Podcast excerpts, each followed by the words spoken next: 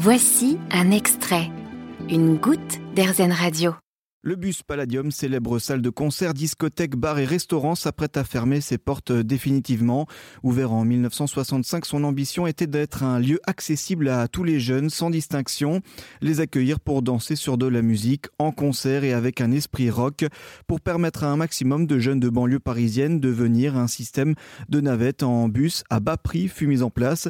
C'est de là qu'il tirera son nom, contraction entre le Palladium, une célèbre discothèque new-yorkaise, et de ses bus. Une renommée acquise au fil du temps selon son directeur artistique Cyril Baudin. Le nom a fait son petit bonhomme de chemin, que c'est resté dans l'esprit des gens, que sur la durée ça parle à plusieurs générations, euh, à des grands-parents, à des parents, à des enfants. C'est peut-être dans la durée. C'est assez rare finalement qu'un club ait une durée de vie aussi longue. Généralement les clubs, il y a beaucoup de monde au départ parce que voilà, ça s'excite un peu, les gens veulent voir un peu la nouveauté, puis ça s'essouffle assez rapidement. Et euh, nous on a eu cette chance de, de vraiment garder le cap très longtemps.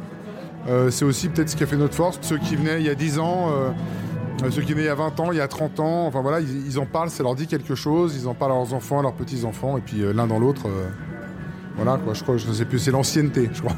Dès ses débuts, le lieu accueille notamment le célèbre peintre Dali accompagné de ses amis. La salle de concert verra ensuite passer de nombreux artistes renommés, comme en témoigne un bout de mur. sur ce mur, il y avait beaucoup de signatures. Bah, c'est un peu tous les artistes, parce que mon travail, c'est aussi de les recevoir.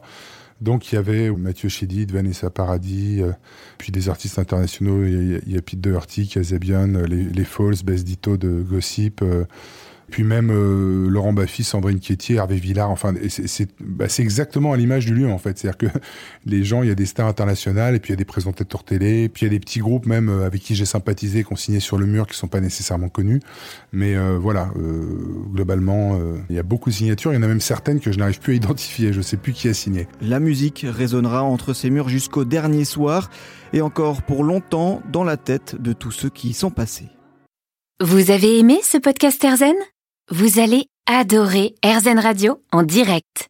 Pour nous écouter, téléchargez l'appli AirZen ou rendez-vous sur airzen.fr.